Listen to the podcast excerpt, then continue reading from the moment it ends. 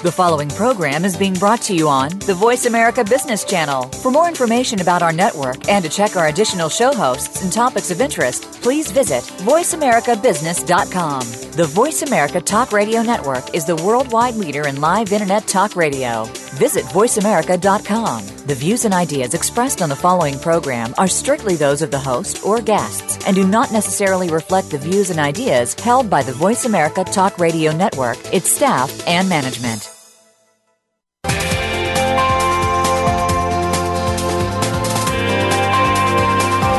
Welcome to a very refreshing hour of business talk.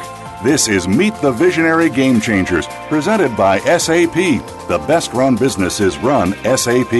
You'll hear from thought leaders who know how to use game changing technologies and business strategies to address societal topics, and more importantly, they will discuss how these technologies and strategies can shake up the status quo in your company's future and help your organization move in exciting new directions.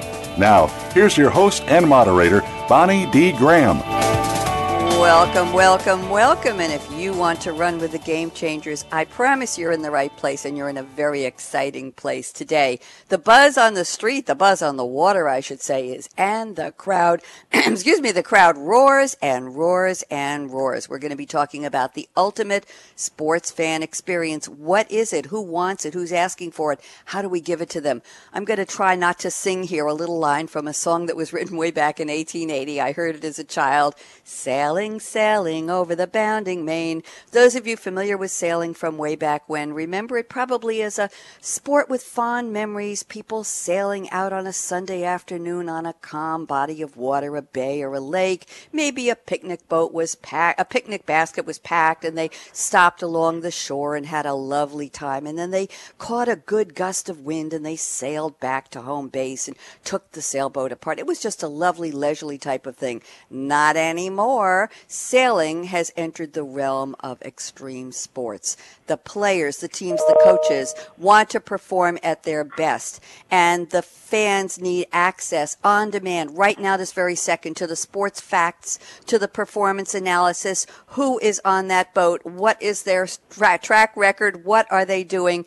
And this winning combination is delighting more than 50 million sports fans just last year in 2014. It is a fact. We're talking about the partnership, the marriage of technology and sports. What are they doing? They're using analytics software that helps the teams play, run, ride, drive, and sail better and win more. Quick example when sunny Singapore welcomed the first leg of the Extreme Sailing Series last year, the latest 3D visualization software enabled the racing teams to do what the fans wanted sail better, sail faster, and sail simpler. That's a keyword we're going to talk about. And the fans roared. So let's see if we can take this idea of technology and sports, this marriage, and extend it to how businesses in general can use new technologies for a win win winning fan experience in their own marketplace. Big topic. We're ready to get started. I have two phenomenally interesting people on the show today. Can't wait to hear them. And here is my first guest. He is Rasmus Kostner.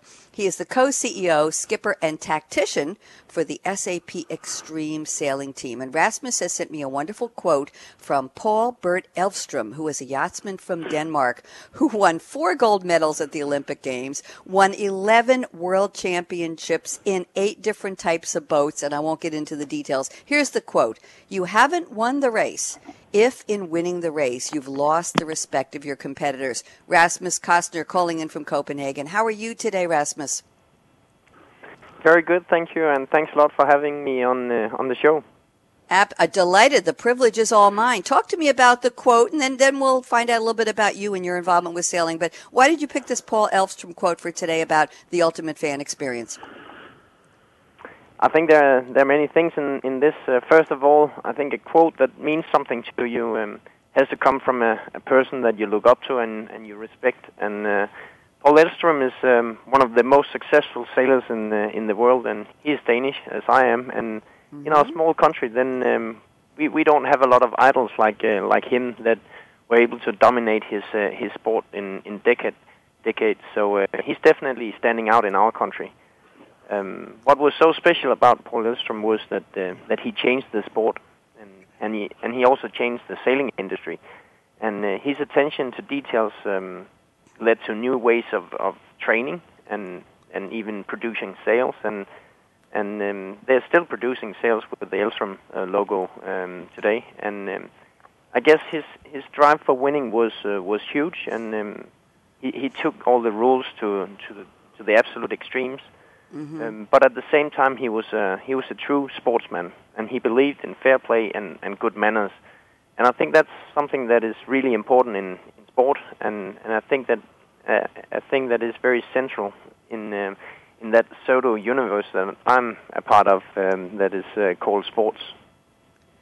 Thank you, Rasmus. Very interesting. excuse me. Very interesting take on on the idea of respect and uh, winning on for the right reasons. And yeah, I love the quote, and and I love the fact that you have brought this into the idea of extreme sports, where we think of do or die. Hate to use the die word in there, but we have to win, damn it. We're going to pull out all the stops. We're going to harness every bit of technology, every bit of wind power. And we'll talk later about the variability of Mother Nature is still at play in sailing. You still have to deal with the wind and, and the idea of different types of materials in the boats you use. But Rasmus, before I introduce our second guest, I, I just wanted to bring up for our audience that you started sailing at the age of seven and you started sailing in a boat called the Op- an Optimist. I find that fascinating that sailboats are called optimists because here you are, I don't know how old you are, but how many years later, optimistically entering into the world of extreme sailing. Any comments? What is an optimist? And age seven? That sounds like a great age to start sailing. It didn't, it wasn't extreme in those days, was it, Rasmus?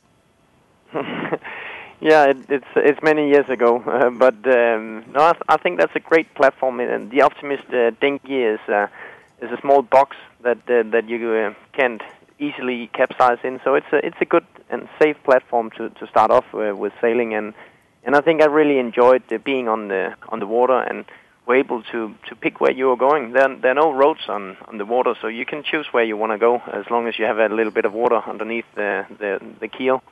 So I really enjoyed being out there, and um, yeah, things um, things evolve, and um, and then yeah, I find myself uh, here today in in uh, in an extreme uh, sailing circuit with fast boats, and it's definitely some some time ago. But um, but the joy for sailing, being on the water and reading the conditions, is is still there, and and I think will always be. Wonderful. Pleasure to meet you, Rasmus, and thank you so much for joining us today. And now I'd like to bring on our second panelist. And yes, we have just two because they are so powerful and have so much great information. That's all we need for a great show today. I'm pleased to welcome Chris Burton, the head of SAP Global Marketing Partnerships. We'll find out a little more, more about Chris. And Chris sent me a wonderful quote from Steve Jobs, who needs no introduction. And here's the quote. The only way to do great work is to love what you do. Chris Burton, welcome. How are you today? I'm really well. Thank you. Glad to be with you from London. Wonderful. What time is it there right now, Chris? It is 3 in the afternoon, 3.07. So it's almost tea time. We'll yeah, talk about that in a minute. We'll talk about that in a minute. Caught you by surprise. Tell me about this quote from Steve Jobs. How does this apply to our topic about the ultimate fan experience and the crowd roars and sailing? Yeah, me, I, I think there are a couple of reasons why this is important. First of all, you have to connect fans with something that they love. Um, I think there's no secret that Rasmus loves sailing and he has a lifelong mm-hmm. passion for that. And if someone is passionate about something, they're going to look at it differently, either in work or in play and in, and in life. And for me, in the work that I do with SAP or the work that I do outside of of my business day, you, you have to love what you do, and then uh, things happen in a very different way. So that's why the quote is so powerful. Find something that you love and, and make it meaningful to whatever part of life that you're a part of. Chris, I know you love what you do because you do it so well. Tell me a little bit about your thoughts on extreme sports, especially extreme sailing. Is this something that's joyful, something that's challenging? Uh, and we'll get into later in the show the business aspects that we can permutate from the sports world into business world. We're going to talk a little bit about that later. But what do you love about extreme sports and sailing in particular? I grew up sailing as well, and ah. uh, it, it, has been a part of my my work life, my entire career at SAP. I've been here nearly 23 years, so I've I've been involved in various components of sailing. But specifically extreme sailing, let, let's take the extreme out of it. It is amazing when you watch these boats fly their hulls across the water.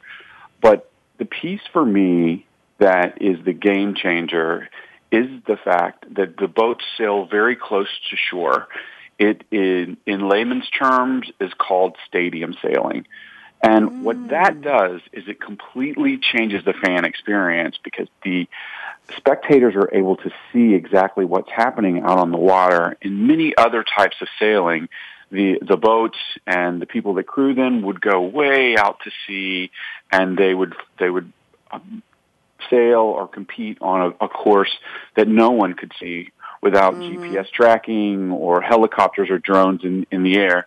And in the Extreme Sailing Series, we have just been really overwhelmed with the positive response from customers, partners that have participated in, in extreme sailing with us because they get up close and personal and they can see what is happening from the shore and then the other piece that makes it even more interesting is you can put an extra man on the boat. In fact, each boat that's competing has an extra man or woman on board Thank that you. is nothing but a spectator. They become a part of that race. They they're not actually sailing the boat, but they see everything that happens.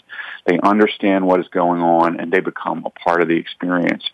So, in in today's world, especially with um, data native people coming into the economy. And what I mean by data and digitally native, it's people who've grown up mm-hmm. with mobile devices sure. that they expect a very different experience. And extreme sailing is one of those pieces of the world of sports that provides that level of, of interaction that maybe you haven't seen before in some of the other sports. Thank you, Chris. I'm glad you mentioned stadium sailing. I did not know about that. I didn't think about it, but obviously, if you're going to watch, you need to have something to watch. So, sailing close to the shore sounds interesting, and we, we can talk to Rasmus a little bit about how that works as far as uh, high speed and winds being so close to shore and how close to shore they actually are. But I wanted to ask both of you uh, before I get into what's in your cup today, which is part of our format, is what are you drinking? And I can't wait to hear your stories from both of you when did technology get introduced into the sport of sailing? I think this is an important question. And my question to you, Rasmus, let me take you first, is are there purists who say, no, I don't want analytics. I don't want stadium sailing. I just want to wait for that helicopter news feed on the 6 p.m. news to see how the boats did. Is anybody objecting to this as far as you know, Rasmus? There, there might be some people sitting with a compass in the middle of the ocean and, and sailing along, but um, I don't think there's anybody in the extreme sailing series that is not using technology or not using uh, some of the tools that um, yeah makes you understand how you're performing. I think it's so crucial for you in, in, in top sports that um, if it's a if it's a benefit and beneficial for you, then then you have to use it. And um, mm-hmm. I have a hard time believing that uh, any of, of uh, the competitors uh, in the extreme sailing series uh, uh, is not using using it. Um, it's it's just too good. It's just too good. Maybe it's sour grapes that it didn't work well for them. Chris Burton, your observation about introducing technology in what used to be a very pure leisurely sport. Thoughts? Yeah, I mean, I, I think technology has to solve a problem. It, it can't get in the way. And there are people that says that mm. might say, "Do we have all? Do we need all of this technology?" But one thing is for sure: if if the engine or the power for sailing comes from the wind and the weather, being able to use technology to understand how to maximize that engine, which is very variable, unlike an engine on your on your automobile, it, it's pretty powerful. And I think you will see most people want to be able to, to, to figure that out. And then the skill still comes into play. You know, how you trim your sails and how, yes. which route you take across the water to achieve the fastest distance in the shortest amount of time is um, is still a strategy, and it's one that is incredibly important. But I believe that uh, there are some people who who say this, you know, the, the sport is pure and it should be fine. But very few would say that technology has no place in sailing.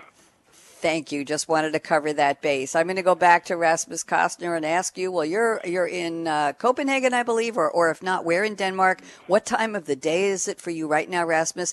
Are you drinking something fabulous, or what do you wish you were drinking? Talk to me, Rasmus Kostner. yeah.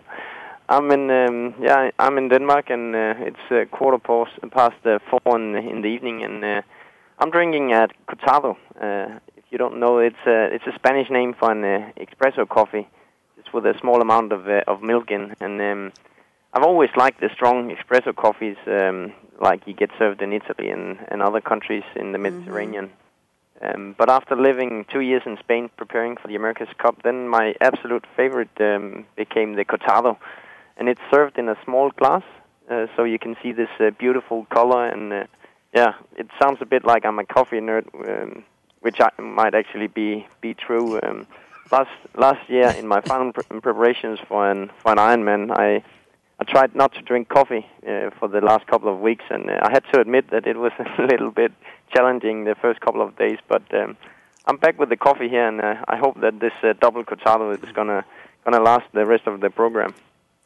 I'm sure it will. How many cups of that can you have a day and still still keep your head on straight, Rasmus? yeah, I, I I have to um, to stay in control a little bit, so only two a day. Only two a day. Do you do you drink that when you're sailing? Is that possible, or is that advisable? I should say. no, when we're when we're racing, then it's a high five uh, energy drink, and uh, it's quite a lot you're consuming uh, in, in those uh, three hours we are we are racing. Uh, I think I, I might uh, I might have the the record, and I'm I'm known for drinking a lot out on the water. So uh, in a hot day like in Rio or in Singapore, I might drink uh, five liters uh, during the three hours. So it's quite a lot of uh, energy drink there. Wow. And one quick question before I ask Chris the same thing. Rasmus, when you get back to port after a race, what is your go-to drink? What do you prefer when you when you become a landlubber, if only very briefly? When you set foot on land, what kind of drink do you look for after the race?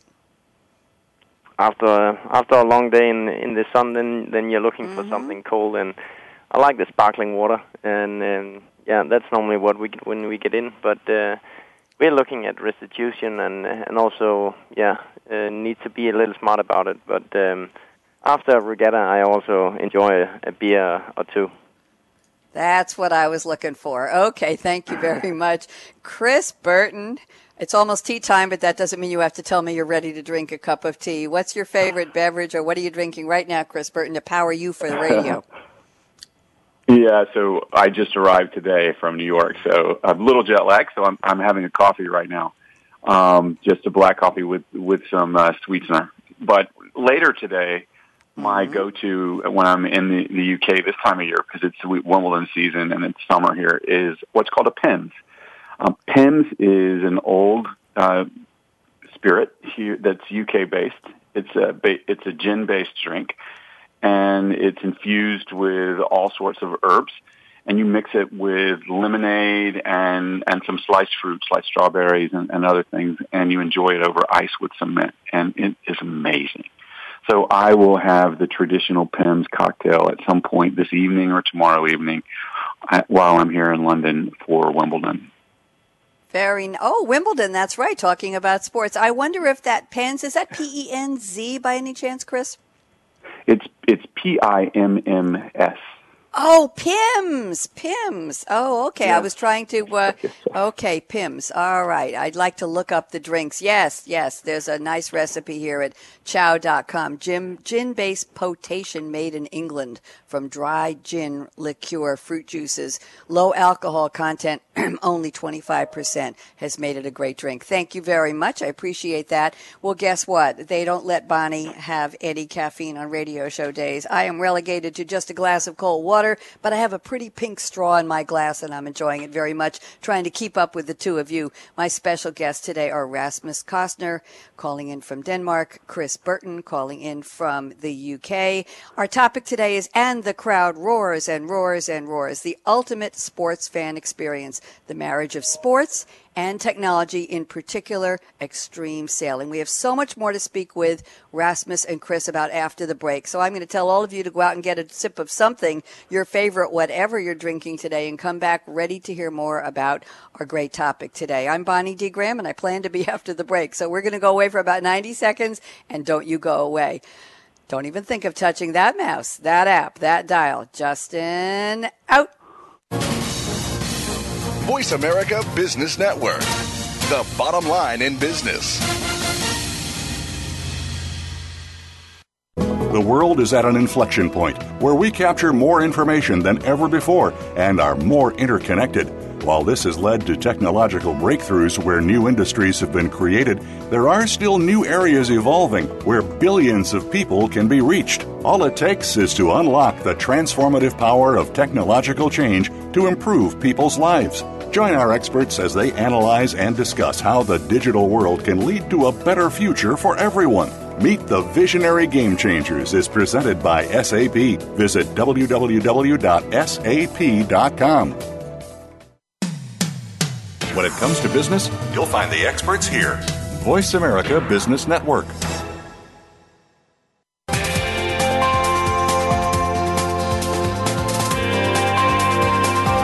Listening to Meet the Visionary Game Changers, presented by SAP. Email your comments and questions to bonnie.d.graham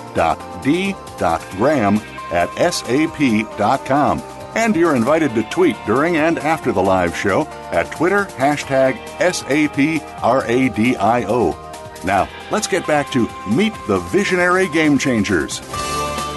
We are meeting the visionary game changers, and today on our panel, just two, that's all it takes for a great conversation. Rasmus Kostner, Oh my goodness, he has so many credits to his name, but we're just going to go today with he's the co-CEO, skipper, and tactician for the SAP Extreme Sailing Team. He is joined by Chris Burton, head of SAP Global Marketing Partnerships, also a sailor and definitely into extreme sports and our tech expert today. So we're going to talk about let's let's start the roundtable, Rasmus. I'm going to read one of your notes you sent me before the show. I think it's a great way to start. Sailing, you say, is one of the most complex sports where the most important factor is invisible and unpredictable, and you find that exciting. Split second decisions are required and they need a lot of work, stimulation, repetition. So, Rasmus, why don't you take us through who, who or what is this invisible, unpredictable force, and how does that play into technology? Talk to me. Yeah, that's right. It's it's really an an, an amazing sport, and, and the most important important factor in sailing is the wind, because that's the engine and of the fuel for the for the boats, um, and the boats are using sails to propel uh, themselves. So, uh, so whatever the wind is doing is really really important to your performance.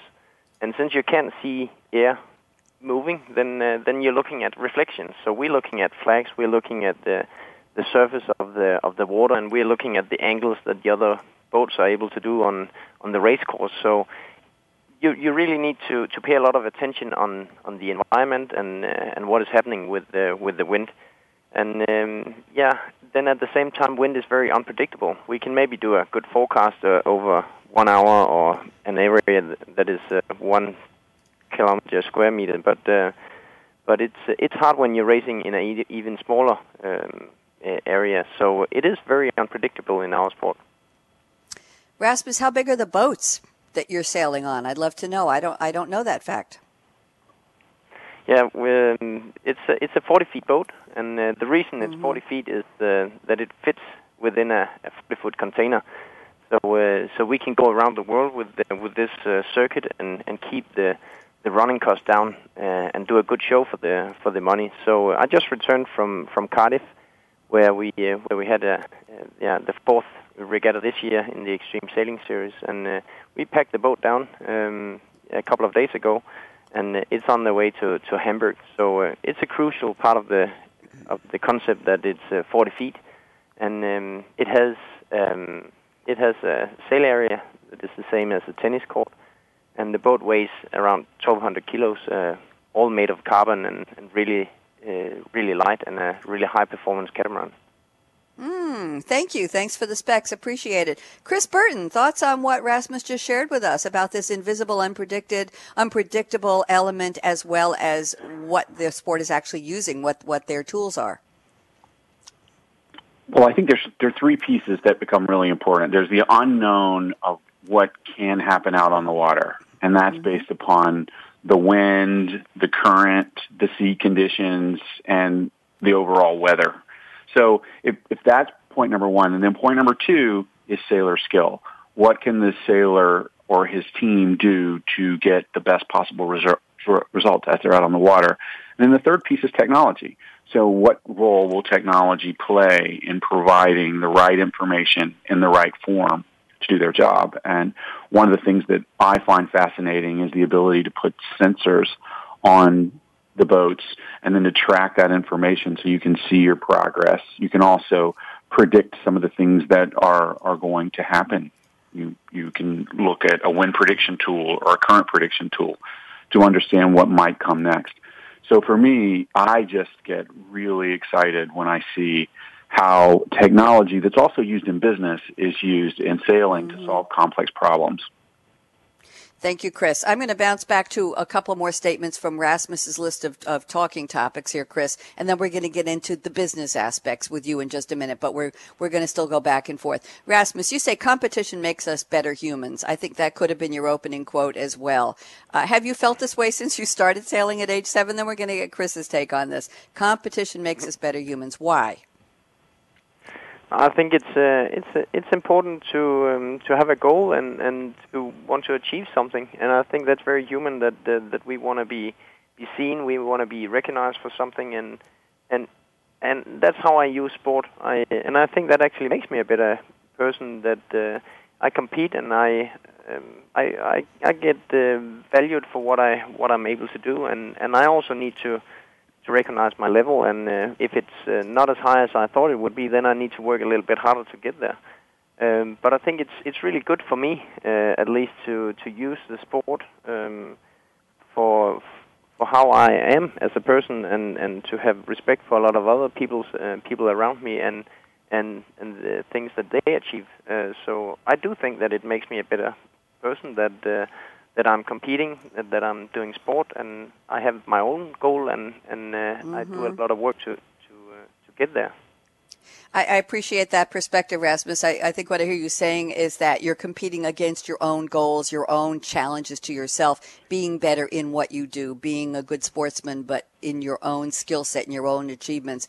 Uh, I like that a lot, that self reflection. Basically, holding up the mirror and competing with your own track record or a sailing record as well as competing against other people in the sport. Chris Burton, thoughts about competition that, you know, business is competitive. We freely throw that word around, don't we, Chris, when we say you have to have to be there where your competitors are. You know, if you don't answer the phone right, your competitor will. If you're not in that marketplace, your competitor or an emerging competitor will be. Thoughts on competition as as in the context that Rasmus offered? Chris? Yeah, I I think there there's one concept that you do play to the level of your competition, and mm. and and doing that will will put put you in a place that maybe you didn't think was possible before. If if you don't think you can sail that course that quickly, you you won't. Uh, if but if you think that you can, or you know that you have to to survive, then it it'll take you to a completely different place. Um, the thing that Rasmus said that I found really fascinating is he, he always has to have a goal or he has to have something at the end of a process that he's striving for. And competition gives us that. W- without competition comes complacency. And as we know, complacency can kill anything because you, you're just resting on your laurels and, and going along, uh, ho he, ho he, which is really mm-hmm. something that is like a cancer, uh, either in a sporting organization or in a business. So competition is fantastic. Um, I manage a team, and they're, they're all very competitive, and that's absolutely fine by me. Good, thank you. Now I'm going to get into the tech part here. Let's segue from from some of our philosophical discussions into technology. Rasmus, you say data makes you perform, predicting performance to perform well. Um, how does when data first started coming in, the analytics and the, the sharing the team statistics with the fans, what was the thought among you and your colleagues, I'll call them, in the extreme sailing sport, Rasmus, in terms of how long did it take you to ramp up and grasp it? And why do you think that data makes you perform? Is, is that the source of the competition? You're looking at those numbers, those, those fine shades of seconds or minutes and saying, ah, could have done better. Talk to me, Rasmus.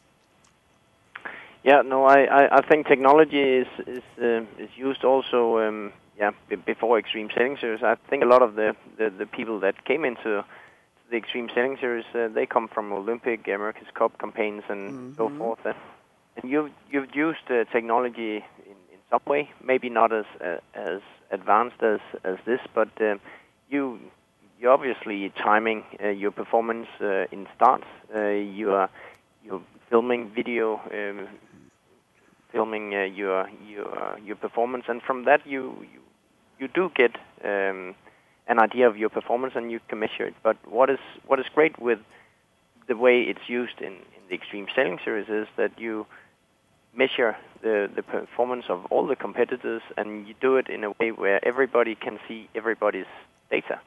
And uh, I think that's a very interesting way where you have an even uh, even um, play field. Everybody get the same access, and uh, and then from there on you can you can use it as you want. And uh, of course you need to spend a little bit of time to get familiar with the system and understand it. But uh, I think when when you when you spend a little bit of time, then you understand. Oh, I could I can I can see my starts in a very easy and simple way. So I don't need to uh, look through a lot of video material to, to understand how the start went. Uh, I can just log on and, and see it. I might even get an email after the racing that says exactly how close have I been to the start line with what speed. So uh, it works very simple and easy for, for the sailors. And Chris, thoughts on that? What are the fans actually getting out of this in terms of what are they seeing? What kind of stats? Uh, what Rasmus is seeing on the boat? What are the fans actually seeing? What are we delivering to the fan experience in terms of technology? Chris, let's do some level setting here. Well, this is where it gets really fascinating. Okay. So I know for a fact that Rasmus's wife doesn't always travel with him when he goes to Singapore or to Sydney or to Istanbul. But as a fan, she has the ability through the cloud-based solutions that are provided in extreme sailing to follow the progress of her husband's team. And I, as a fan, have the ability to follow the progress of the team that, that I want to follow. So no matter where you are in the world as a fan, you have access to that information because you do have tracking devices on the boats, and these beautiful 3D visualizations are being provided through cloud-based technology that provide a better fan experience. Conversely, if you are watching in the stadium along the shore as Rasmus and his team are sailing and competing against the other boats in the regatta, you have the same amount of information that can be overlaid. So sometimes when you're looking from the water, you're like, wow, is, is Rasmus's boat two meters in front or behind? Mm-hmm. And the way that the, the boats are sailing across the water, you, it, it may not, may not be quite clear to you, but then if you look at the visualization, it suddenly becomes radically clear and you can see their speed over the water as well. So when you take the faraway fans' ability to have access to information no matter where they are in the world using cloud technology, and then you take the enhancements to the actual in-stadium experience, I think you have a game changer, to use a sports metaphor, that provides people the ability to understand the sport that maybe they weren't able to understand before. But for me, and the reason it's so important is mm-hmm. what about that five-year-old Rasmus who maybe is just thinking, should I be a sailor? Would sailing be something that would be good for me? Having all this technology so that young people have access to the sport and can understand it more easily is a really powerful thing when you look at growing a fan base. Rasmus, question. Is there a data center on the boat, on this 40, 40 foot boat? Is, where do you keep all this technology? Are there, is there a whole computer system? Is there a, a secure weatherproof room? A cabin under lock and key where all of this equipment is kept? Do you have data scientists on the crew who is paying attention to the position of the sails and actually doing the implementation of what your technology is telling you you need to do to compete in a particular race? Rasmus, where is all this technology kept physically on the boat? One thing for sure is that um, the boat can be very wet, so um, the equipment that we have on the boat is in waterproof bags, and it's uh, mm-hmm. hidden from, from where we are on uh, on the boat, so so we uh, so we don't knock it off when we're running around on the boat and, and pulling hard on on the on the sheets. But what you have on the boat is a small device that measures um, the GPS um, the GPS position and um, and other uh, sensors we might have on the boat collected, and then every second we have um, that data transferred to either a station on shore or directly into a cloud, where that solution gets shared with everybody that can pull data down and look at it real time. So that's a HANA uh, solution platform that uh, works, um, yeah, um, on uh, on the go. It's uh, it's just um, yeah, you you connect and then you can see all the data live. So um, we are not allowed to use the data when we are racing, and um, I'll, I'll tell you, it's so intense racing the boat that we might not have time for it, even if we're allowed to. But all spectators and our coach and uh, commentators, they they take all the data they uh, they need and they want, and and follow the racing live. So um, it's uh, it's very exciting. Very exciting. That's what I wanted to hear. Whether you're sitting there with one hand on the tiller and the other hand on a keyboard and saying, "Nope, go left. Nope, go right." I, just just wanted to know how that that really works. Chris, I, I feel a little more enlightened now and a little bit relieved. Uh, Chris, I want to segue into some of your topics now. Uh, we're going to talk about something called fan to brand businesses can learn from extreme sports use of technology. How does that work, Chris? What what message do you give to companies who are listening and say, "Gee, that sounds really interesting, but it sounds like it just is part of sports. What the heck does it have to do with me?" What what's the the expansion of this topic to businesses in general, Chris? Sure, thrilled to talk about this. It's it's something that that's near and dear to my daily role. One of the things that, that we know we know for sure as we evaluate audiences is they they want to be talked to in a language that they can understand. So one of the concepts is to identify sport, art, entertainment, causes, any component of your life that you love, that you care about, that you're passionate about. And it, once you've done that, then the ability to talk to that audience component is very much streamlined. You can create storytelling components, and, you just heard those from uh, from Rasmus. He talked to you about how technology could help him uh, be a better sailor and help the team that he sails on to to win regattas. We didn't talk about um, bits and bytes. It was all in the narrative of what that component can do for you. So the real narrative then becomes what is it that sports entities are doing that creates the ability to have a relationship with their fans that's so tight and so free that fans will paint their face, they'll wear certain colors, they'll wave flags, they'll cheer for something that they love. Um, we believe that if you can do those same sorts of things with your brand, whatever it is, if it's an automobile or if it's uh, a food or if it is another piece of technology, then you're going to have a unique opportunity to have a customer engagement and commerce experience that is um, is second to none. And we see that across the 25 industries that, that, that we do business with. More and more the highest priority in an organization is customer experience. And all of us who consume goods and services around the world know a good customer experience can create a fan.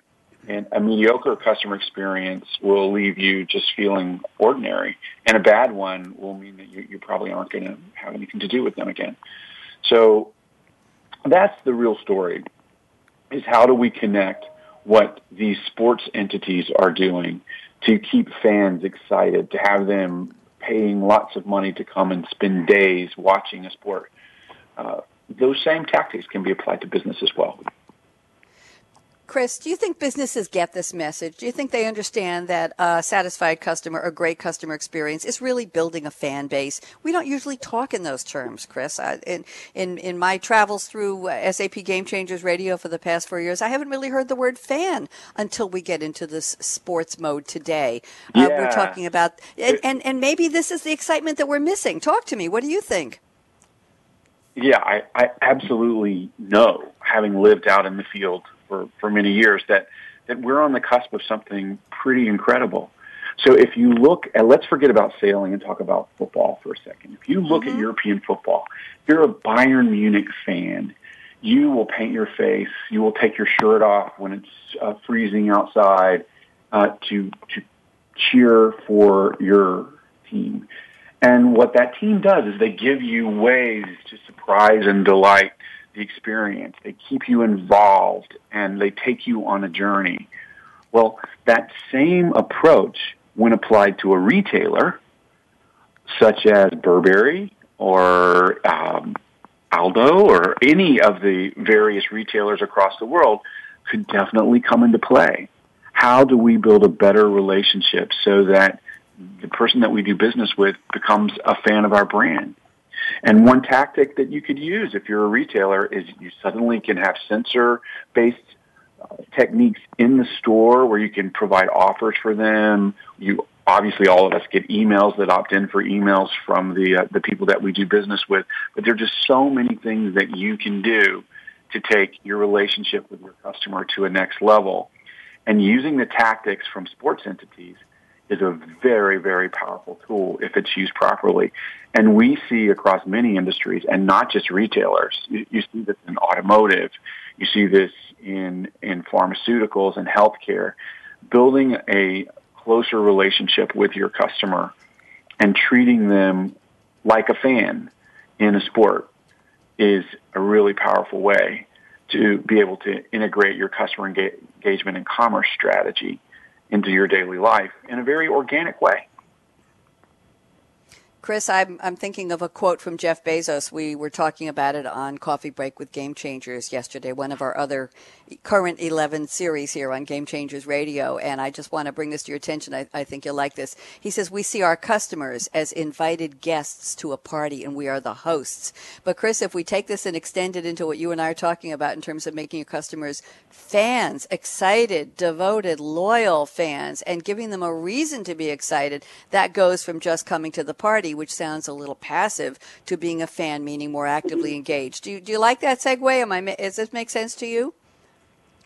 It totally makes sense for me, Bonnie. I think some of the metrics that we've seen in, in the work that we do in, inside SAP is that if you take a fan-based approach to a, a segment of your audience, they're five to six times more likely to want to do business with you. And they're also much more easy to educate because they understand the topic in, in, an environment that is interesting to them. So imagine if you take that exact same approach and you apply it to utilities where you're trying to convince people to use cost saving utility components to reduce their overall energy costs. You, you can still do that in a fan based way so it becomes really exciting.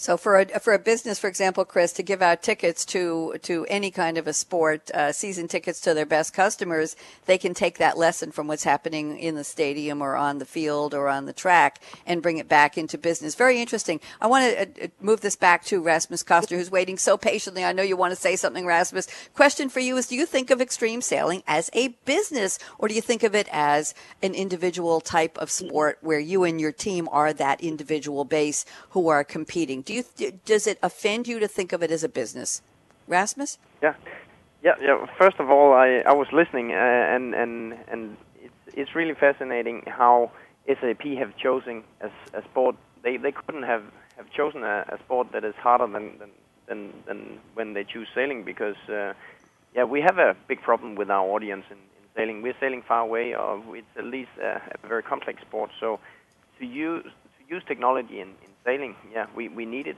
and uh, obviously the, it's a good platform to show what what SAP is able to do. So uh, I think if it works there, then it then it definitely works in, in other places. And um, yeah, we we do look at uh, at sailing as a business as well, and, and I think that's that's very Im- important in, in sports. We um, we we need to do a big return, otherwise you're you're not a part of uh, professional sport in the in the future. So if companies should be interested in sailing, they should also give a good return. So I think we are looking into what this Extreme Sailing Series platform delivers to the sponsors, and that's a very business way of uh, of thinking. It's not only for me about uh, getting quickly around the course; it's also about how happy can the, the fans be around sailing, and we're very fortunate to, to be able to have um, technology to to help us to engage more fans, and we really enjoy all the people that, that come and watch and, and also comment on uh, on social media or other places uh, about our com- uh, performance, and it's a big world, and, and I think the digital part of sport is going to grow enormously, and, and sailing as an analog sport have somehow being the test platform that can prove how you can transform these uh, sports. Thank you, Rasmus. Uh, Chris, I want to ask you to segue into some other sports in terms of how technology is playing out. I'm looking at your bio here, and you say you've built award winning partnerships with sports leagues, including the International Cricket Council, the National Hockey League, National Basketball Associations, National Football League, Women's Tennis Association. My goodness. Talk to me. Are all sports using technology today, even if they're not extreme sports? Chris, what do you see? Yes sport, sports and technology are completely integrated today. I would say that many of, in fact, this is you know, just an opinion from Chris Burton, but I would say that every top team in the world in a tier one sport probably has a data scientist that's looking at, at reams and reams of data for performance, operations, or fan engagement. Uh, there are just so many opportunities to analyze segments of the business of sport that you're going to find evaluating and looking at these components really, really important.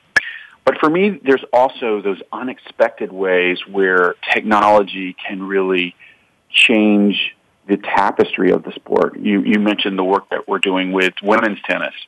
Mm-hmm. Uh, one of the interesting facts about the Women's Tennis Association is that during a match, they provide the opportunity for the women who are playing the match to have on-court coaching. So every third game, when the players sit down and have a drink and use their and towel off, the it, they can opt in to have their coach come out on the court and help them. Mm-hmm. Um, the technology that's being applied to that is the use of approved tablets and mobile devices to capture all of the activity that's happened during the game so that the coach can come onto the court and he can give advice to the player that can help them win their game. Now, why is that in, is interesting? Well, some would say let's not do that, and others would say let's do that. Um, mm-hmm. The founder of the WTA, Billie Jean King, was asked about this last year at the WTA finals in Singapore, and she said, this is a game changer, and here's why: because it takes the emotion out of the sport. If you're sitting there losing a match, your emotions are going crazy with you, and having that real time information, you can see, well, this is what I'm doing wrong. I just need to correct that, which makes it really amazing.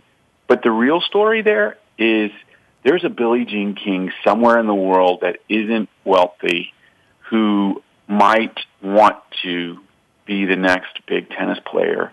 And cloud-based technology like that will give her the same opportunity in life that a very wealthy tennis player would have. And, and for us, we think uh, nothing goes better with helping the world run better than to give someone a chance that didn't have it before. So it, technology is revealing itself in a whole variety of ways across uh, the industry of sport. And many of them are really fascinating game changers. Chris, I, I found an interview while you're speaking. I found an interview on Newsweek.com with Billie Jean King. I'm not sure what the the date is. Oh my goodness, all the way back in 2009, not quite the last millennium. But here's a comment. This goes goes to what you said. Billie Jean King said, "If we have the technology, we should use it. It gives a player peace of mind and it engages the fans. Anytime you can make things better for the players and ex- improve the experience for the fans, you are hitting winners." What do you think of that? Back in 2009, Chris, it's right there. Quick draw. Absolutely, absolutely uh, amazing. And it, you, you, you do see it all the time across sport. Um, in sailing, which is what we've been predominantly talking about today, we've we've watched this sport evolve just in the last 15 years to a place that is unbelievable maybe um, Rasmus can talk about this a little bit more. The, the next iteration of his uh, his sailing Ferrari, his boat, it will have foils. And so these boats are literally going to fly across the water. And it's a, as a result of technology that you're able to, to find ways to make the boats go faster and faster without adding an engine. So there are just a number of things that are really going to change the entire sports landscape. And the other Rasmus, I, I, I want to get Rasmus to talk about that before we forget, Chris. Just hold on a second. Rasmus, what is this about okay. sailboats fly, sailboats flying? We'll come back to you, Chris. Sailboats flying, really, Rasmus? Okay. Oh yeah, that's that's the future. So um, yeah, you um, you can sail with the catamaran we're racing today. You can sail twice the speed of the wind, but with the foiling catamaran, you can you can do maybe three times, four times the speed of the wind. And and the reason for this is that what's holding us back, what's the biggest drag component is, uh, is sailing a boat through the water. The water gives you a, a thousand times more resistance than through air, so you don't want to have a lot of components in in the water. And by minimizing that, um, by using foils that that flow through the the water and gives you lift, then you're actually flying on the on the water. And it's it's incredible how how the sport of sailing has evolved the last ten years it's uh, it'll be a good show, and I'm pretty sure that all the people that will follow it will be impressed uh, with the speeds that the boats are doing, and with the reactions that you need to, to do, and, and you need to you need to be assisted in some way because there's a safety component. You you need to make sure that what you're doing is safe. You also need to think very quick and react very quick. So your preparations need to be perfect, and I think that's that's really what um, what is so interesting with the with the sport of sailing is that there's a it it's really evolving uh, at a quick pace, and and you can be a part of it. I'm, I'm wondering if you're going to need an airplane license, a pilot's license to pilot a boat if it's going to be flying. I, I'm sorry, I had to. Chris, let's bounce it back to you quickly, and then we're going to move in about two minutes. We're going to move into our predictions round, and we'll really talk about the future. The flying crystal ball is what we'll call it today, or the sailing crystal ball. Chris, you want to finish your thought about technology and business, please?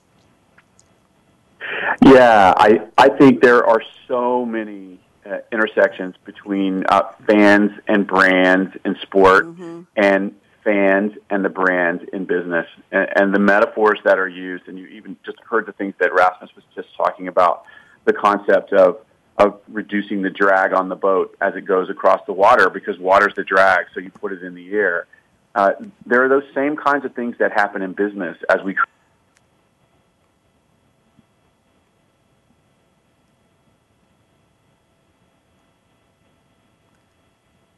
We have Chris. Linus, can we dropped Chris? Rasmus, can you still hear me? Yeah, I can hear you. Okay, it looks like Chris dropped for some reason, or he just fell off his chair, or he flew out in a sailboat. He'll come back to us, not to worry. Rasmus, I'm going to kick it over to you. Yeah, Chris, are you back? I'm here. I, I don't think okay. I dropped out. Can you hear me? Yeah, we lost. We lost. Yeah, we lost you for for a couple of minutes there. We just lost you for about uh, 40 seconds, actually. So finish your thought. Yeah, I just I, I was saying there is a huge connection between sport and business, and the ability to use the the learnings in sport and to apply it to business is a powerful one. And I gave some examples about what what happens in sailing. The drag across the water uh, slows the boat down. When you get the boat out of the water, it goes faster. So how do we apply those same rules in the other industries that we serve? Thank you very much. Guess what? We've got about 4 You're minutes welcome. left till the end of the show. I'm going to give you each 90 seconds for predictions. So let's sail into the predictions round. Rather than sliding into home plate, we're going to sail out on the, the, the blue skies and, and smooth oceans for a moment here. Rasmus Kostner, talk to me. In the year 2020 or any time you see clearly in the crystal ball, whether you see blue skies in the future, how far ahead can you predict and what will be different for the sport of extreme sailing in terms of technology? Rasmus Kostner, 60. I'll give you 90 yeah. seconds. Predictions go. Yeah. Oh, at the at the pace uh, that sailing is moving at the at the moment, then it will be hard to predict it. But uh, that's also why I think that the predictions will be maybe one of the most uh, important things, and um, and we uh, we definitely as sailors want to prepare ourselves and to to train as good as we can to to be able to perform good. So so I think it's it's the prediction tools that are that are really interesting for us, and the ability for us to train when we want and to get better when we want. So it's not only on the boat that we can become better sailors or sportsmen. It's also behind the computer. It's when I can spare a moment and, and when I have the time that I can educate myself in the things that I need to improve.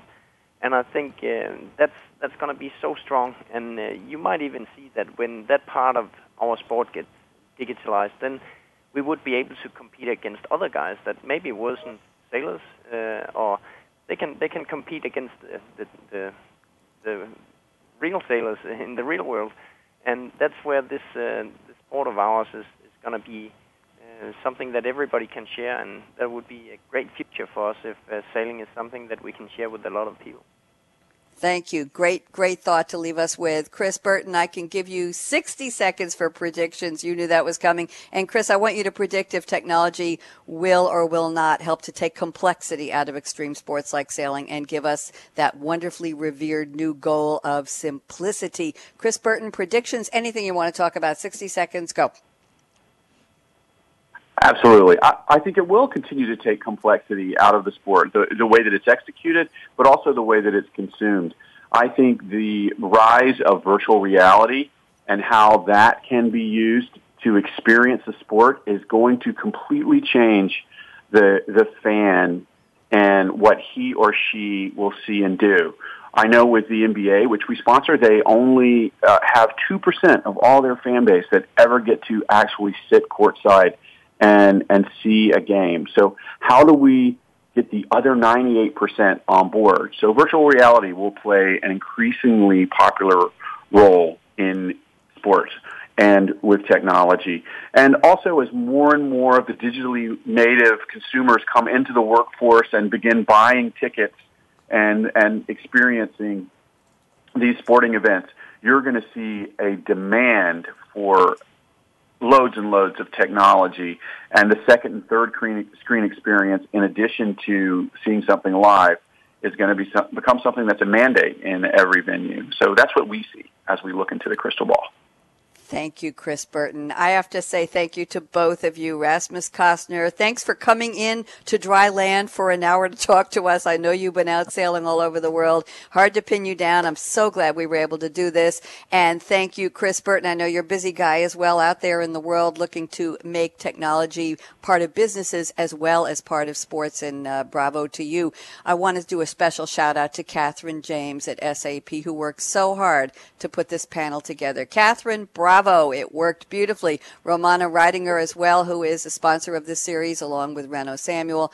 And uh, thank you to John Ward, John G. Ward 3. I don't know if he's the third, but he's number one in my book for tweeting. He captured a lot of the words of wisdom spoken by Rasmus Kostner and Chris Burton on the show today. I'm Bonnie D. Graham signing off for another live edition of Meet the Visionary Game Changers. And we sure did. And a shout out to Justin, our engineer extraordinaire today at World Talk Radio. So here's my call to action. I think it applies to sports as well. Fasten your seatbelt. I don't know about that on a sailboat. Maybe it's your harness. What are you waiting for? Go out and be a game changer today. Talk to you next week, Monday on Financial Excellence with Game Changers. Have a great one. Bye bye.